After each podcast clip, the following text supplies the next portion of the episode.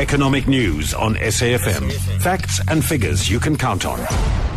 The rand is trading at 15 rand 31 to the US dollar, 21 rand 80 to the pound sterling and 17 rand 23 to the euro. The euro is trading at $1.12 and the dollar at 104.17 Japanese yen. The Chinese yuan is at 2 rand 32 and in India 1 rand is worth 4 rupees 38. In Nigeria 1 US dollar is at 198 naira 80, in Kenya at 101 shillings 20 and in Botswana at 10 pula 89. Looking at the stock markets, the JSE was closed for a public holiday yesterday, but it gained gained 1.2% to 52,026 at the close of trade on Wednesday. European markets closed lower. Britain's FTSE 100 0.3% down. Germany's DAX declined by 0.6% and the CAC 40 in France was 0.4% weaker.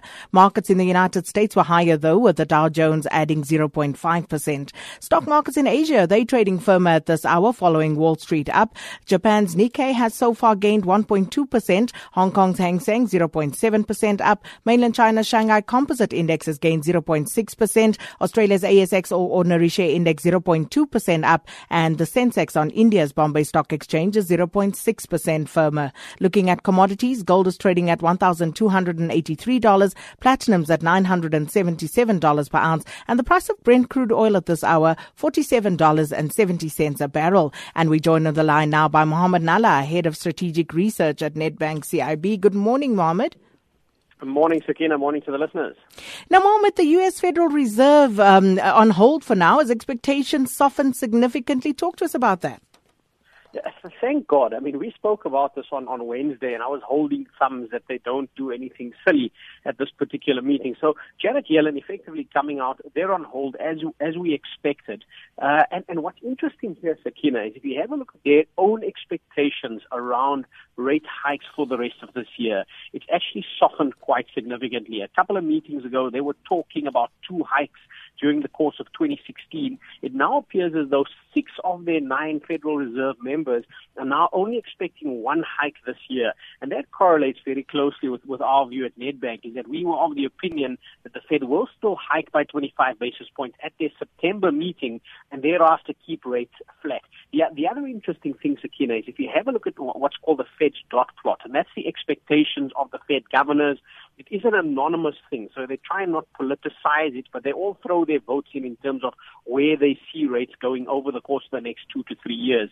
And an interesting development there is one of the members has actually said that whilst they see one hike this year, they then actually see rates flat throughout the next two years. And that's, that's quite a distinct shift compared to what we have seen historically, as well as the recent commentary coming out of the Fed that has been quite hawkish. So, you know, the immediate impact here is that it has bought emerging market uh, markets like South Africa. It's bought the rand, for example, a little bit more time. We had quite a bit of volatility yesterday on the rand, but that's because we were obviously out of the market, so liquidity was quite thin. Uh, but by and large, this buys us a little bit of time. It's not to say that the dollar's not going to get stronger later on this year, but it does mean that it's not going to get stronger right excuse me right now. Uh, and that i guess is a little bit of a, a, a, positive to take away from that.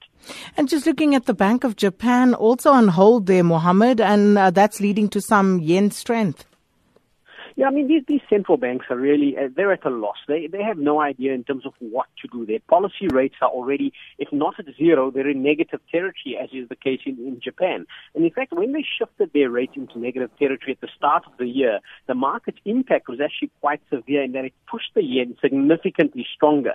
So now we've got the yen trading at around 104 yen to the US dollar. That's the strongest it's actually been since 2014.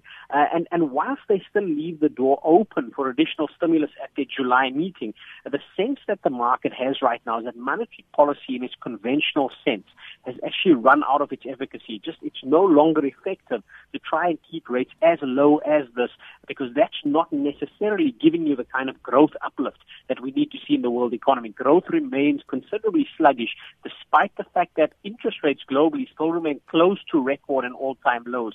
And that's an interesting conundrum for policymakers right now. They're already debating concepts concepts like helicopter money, and, and we don't have the time to go into all of that right now. It, sounds like quite a fanciful thing, people dropping money from helicopters, and I, I'll be the first to collect underneath there. But the fact of the matter is that more stimulus by way of fiscal stimulus is probably what is going to be required if we're going to get the global growth engine going again. Monetary stimulus seems to have run its course right now. And then, of course, the Brexit story. Brexit remains the elephant in the room for markets and sad about Jo Cox there who was killed, uh, Mohammed.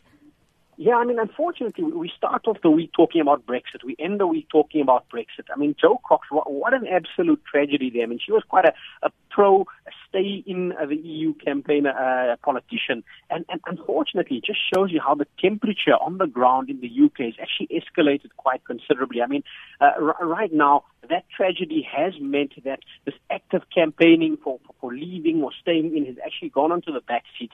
Thank God, sanity should hopefully prevail in that respect. But remember, we've got the referendum coming up on the 23rd, and right now, this is the dominating force in markets. You've still got a massive risk-off sentiment that is still dominating. Uh, it's seen gold push to above $1,300 an ounce during trade yesterday. It's subsequently come off a little bit. Uh, but by and large, you know, this just showing you that unfortunately it remains at a knife edge. And when, unfortunately, when crazy people decide to take matters into their own hands, you end up with tragedy like we've seen with Jo Cox in the UK. Well, Mohammed, we're going to leave it there for this week. Thank you so much, Mohammed Nalla.